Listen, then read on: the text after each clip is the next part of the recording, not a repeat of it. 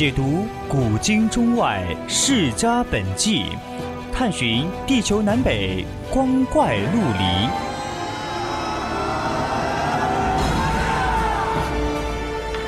拨开历史迷雾，挖掘未解之谜。大千探奇，秘境追踪，VOC 广播电台百科探秘，为你展现神秘莫测的宇宙进程。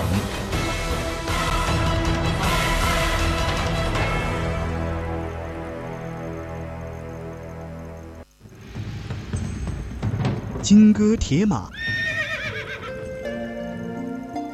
闭月羞花。一曲红妆书生见，百转柔情女儿香。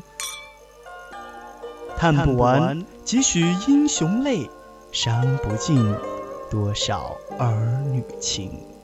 名人印记，一古说今。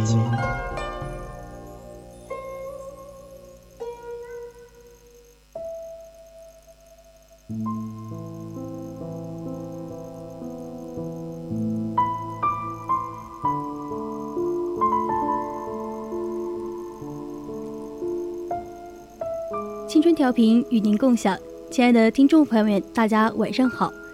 您现在收听到的是 FM 一零零四川宜宾学院校园之声 VOC 广播电台，我是王念。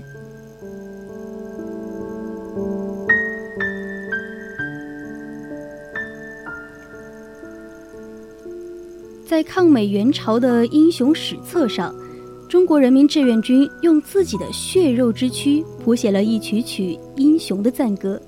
刷新着现代战争史上从没有过的记录，编织着一个个惊心动魄的故事。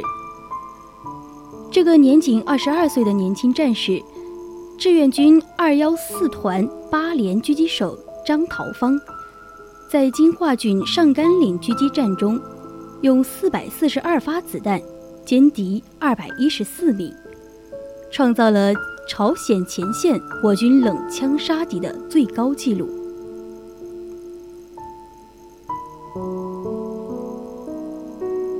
他就是张桃芳。如果你有关于他的其他故事，欢迎大家参与到我们的互动平台来告诉我。我们的热线电话是零八三幺三五三零九六幺，或者加入我们的 QQ 听友二群二七五幺三幺二九八。当然，你也可以在新浪微博上 @VOC 广播电台 @VOC 阿饶，还有就是通过我们的微信平台小写的宜宾 VOC 一零零来告诉我。那么现在我们就进入我们今天的主题吧。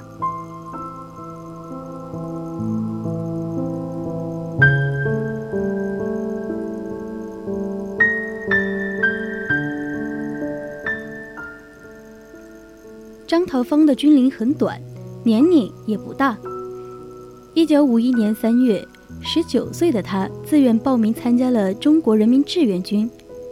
一九五二年九月，随着部队进入了朝鲜战场。一九五三年一月中旬，到了一线阵地。这时距朝鲜停战只有半年多的时间了。练就一手好枪法。靠的是勤奋和锻炼，成就一名优秀的狙击手，则靠的是勤奋加才华。而要成为一名狙击英雄，在很大的程度上就要靠天分了。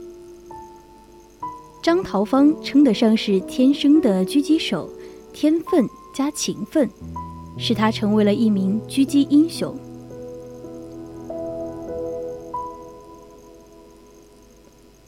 要说他的枪法好，那就得从一杆枪开始说起。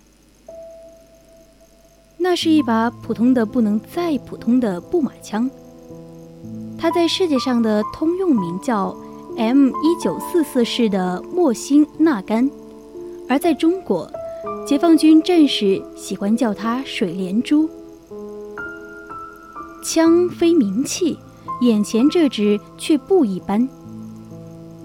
他骄傲地躺在中国军事博物馆抗美援朝战争馆内，一排柱石说明了他曾经的辉煌。抗美援朝战争中，它的主人使用它，曾在三十二天内以四百三十六发子弹击毙了二百一十四名敌人，创造了中国人民志愿军在朝鲜战场上冷枪杀敌的最高纪录。这一战绩放在世界上的任何一场战争中，都是一个奇迹。枪的主人张桃芳，因此被称为“狙神”。严格的说，张桃芳只能是神枪手，而不是狙击手，因为这杆枪根本就不是狙击步枪。军事博物馆兵器馆主任李延林介绍说，沃辛纳杆是一种非自动起步枪，每扣一次扳机都要再拉一次枪栓，然后才能再打。如果第一次射击失手，基本上没有补中的机会。在自动步枪诞生前，这种枪虽然小有名气，但它在射速和精度上。都算不上是狙击步枪。二战末期，前苏联定制的这种骑步枪，到二战结束，产量超过了一千七百万支。由于当时战事已经进入尾声，所以装备本国部队的并不多，反而大量的投入了朝鲜战场。相对于远距离狙击，莫辛纳甘这种枪更擅长打巷战。这款枪留着一个致命的弱点，那就是枪管比较短，子弹的散布面比较大。如果不经过刻苦的训练，根本打不好。就连带有传奇色彩的张桃芳，也曾经栽在了这枪上面，连吃了三个大烧饼。不过，正是这件糗事儿，彻底的改变了他的人生。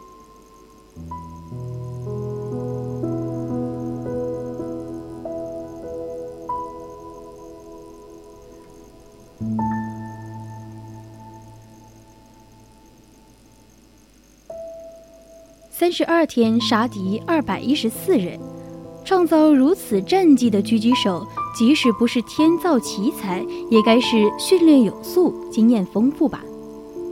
谁能想到，就在创造这一战绩的三个月前，张桃芳竟然打枪脱靶了，而且是连续三次。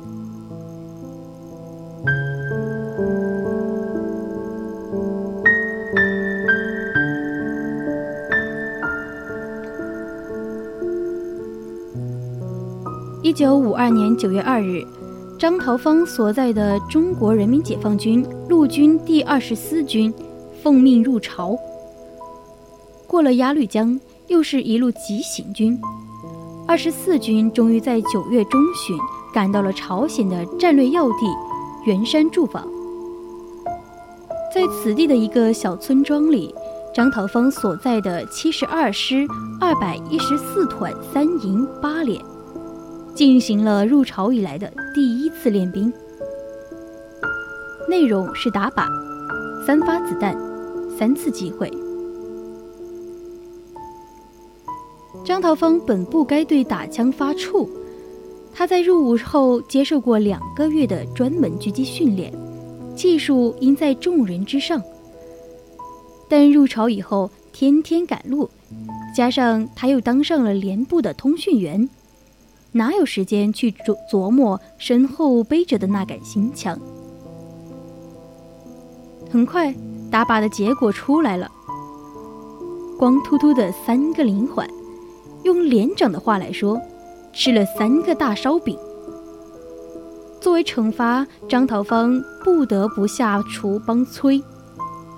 打那以后，张桃芳常常对着这杆枪生闷气。以前用三八大盖儿，三枪最起码打二十多环，怎么换了枪就成了零环？用他自己的话说，对这枪还没有悟透。射手视枪如朋友，摸透了脾气才能够随心所欲。可是眼前这枪却像是个陌生人。张桃芳心乱如麻，终于总结出了一个原因：要是继续当这个通讯员，天天围着首长打转，哪有机会练枪？他拿定主意，又回到了三营八连九班。同班的战士发现，归队后的张讨芳像是中了邪一样，老是端着枪发呆，一端就是一个小时。连日来，张桃芳把远近不同的各种物体都当成了目标。枪膛里的子弹不装，只是不停的激发。水连珠的枪膛短，后坐力大，子弹出膛时，即使有头发丝儿般的偏差，到了两百米以外的目标处，就得差出一米开外。在搬动扳机的那一刹那一瞬间，手臂、身体纹丝不动，是张桃芳苦练的第一要务。如何做到纹丝不动？张桃芳要求自己在激发后一直想着目标，并且看清楚准心是如何跳离目标稳定下来的。在那一刻。他甚至不会松手放回扳机，就像被冰冻住了一般。为了增强臂力，他还自制了两个沙袋。说是沙袋，实际上是用破床单撕成两片，里面装着沙土。练到最后，他在两臂带着十几公斤沙袋时，仍能不。不差分毫的扣动扳机。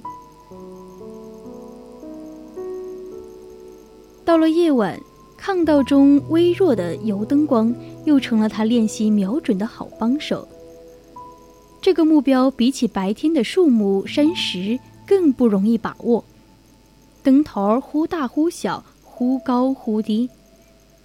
张桃芳就这样定定地瞄着那灯光，练出了一双火眼金睛。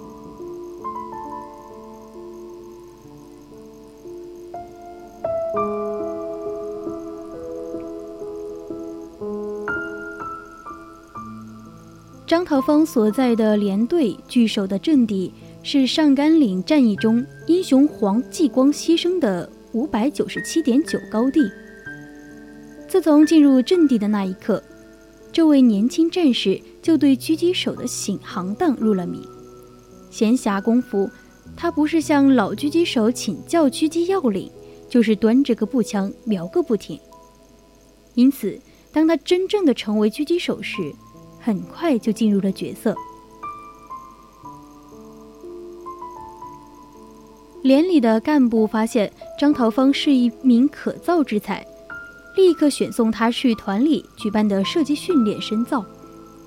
在训练班中，他与其他的狙狙击手们相互交流体会，经验和技术又进了一步。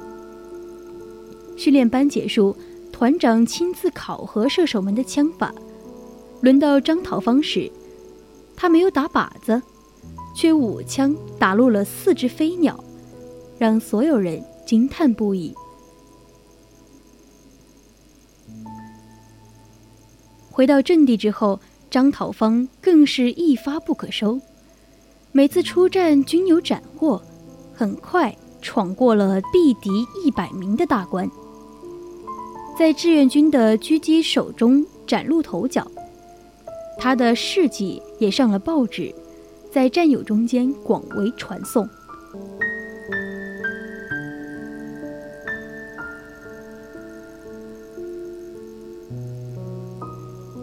不过，对张桃芳狙击技艺最大的肯定，还是来自敌人方面。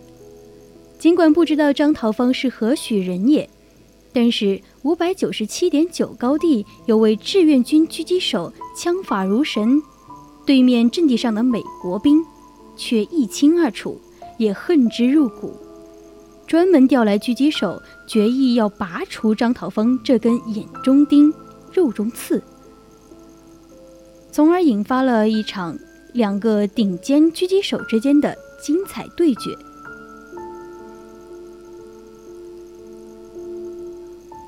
一九五三年初夏的一天，张桃芳照例一早就去上了阵地。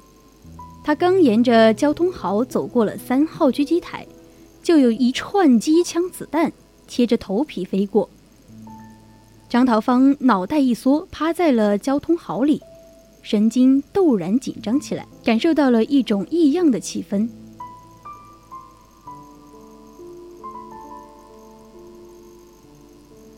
先是仔细地观察了美军阵地上的机枪掩护，发现有两挺机枪正向其他的方向射击，张桃芳没有出枪。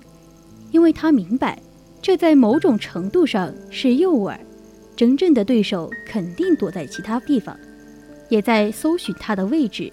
只要他一开枪，马上就会引来杀身之祸。他耐心地等待着，终于在对面山头上两个紧挨的岩石缝隙发现了对手的位置。张桃芳立即出枪，将枪口对准了对手的脑袋。然而，就在他要扳机的那一刹那，对手也发现了他，脑袋一偏，脱离了张桃芳的枪口，紧接着手中的机枪就吐出了火舌，张桃芳再次被压在了掩体内。这一次，他的对手显然也意识到了他的厉害，机枪枪口始终对准了张桃芳的狙击台，几秒钟就是一个点射，只要张桃芳一露面。立即就会引来一个长点射。足足十多分钟，机枪的弹着点表明，他的对手的确没有发现他变换的位置。当他的对手刚刚对狙击台右侧打了一个点射，把视线和枪口转到了左侧时，张桃芳猛然地站起身，枪托底肩，即刻击发。几乎与此同时，对手也发现了张桃芳。立即转动机枪口，扳机。高手对决，胜负只在瞬间。张桃芳的子弹比对手快了零点几秒，就在这零点几秒，决定了命运。当张桃芳的子弹穿过对手的头颅时，对手点射的子弹却贴着张桃芳的头皮飞了过去。张桃芳的这杆枪令敌人闻风丧胆，敌人开始用六零炮报复我们的狙击能手，开始了一场炮与枪的较量。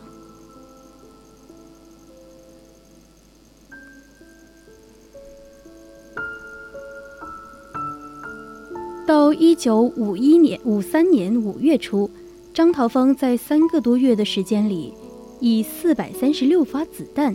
毙伤了二百一十四个敌人，这是志愿军狙击手单人战绩的最高纪录。他因此而获得了志愿军特特等功臣、二级英雄称号，并被朝鲜民主主义人民共和国授予了一级国旗勋章。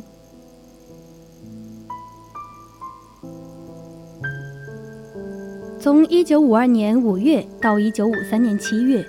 志愿军在冷枪冷炮运动中，击毙了联合国军和南朝鲜军五点二万余人。这一辉煌的战绩，足以使志愿军的狙击手们载入世界战争的史册。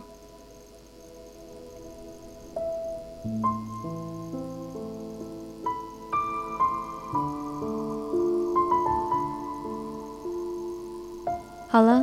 今天的名人印记到这里就要和大家说再见了，希望大家喜欢今天的故事，更多精彩内容，咱们下期再见。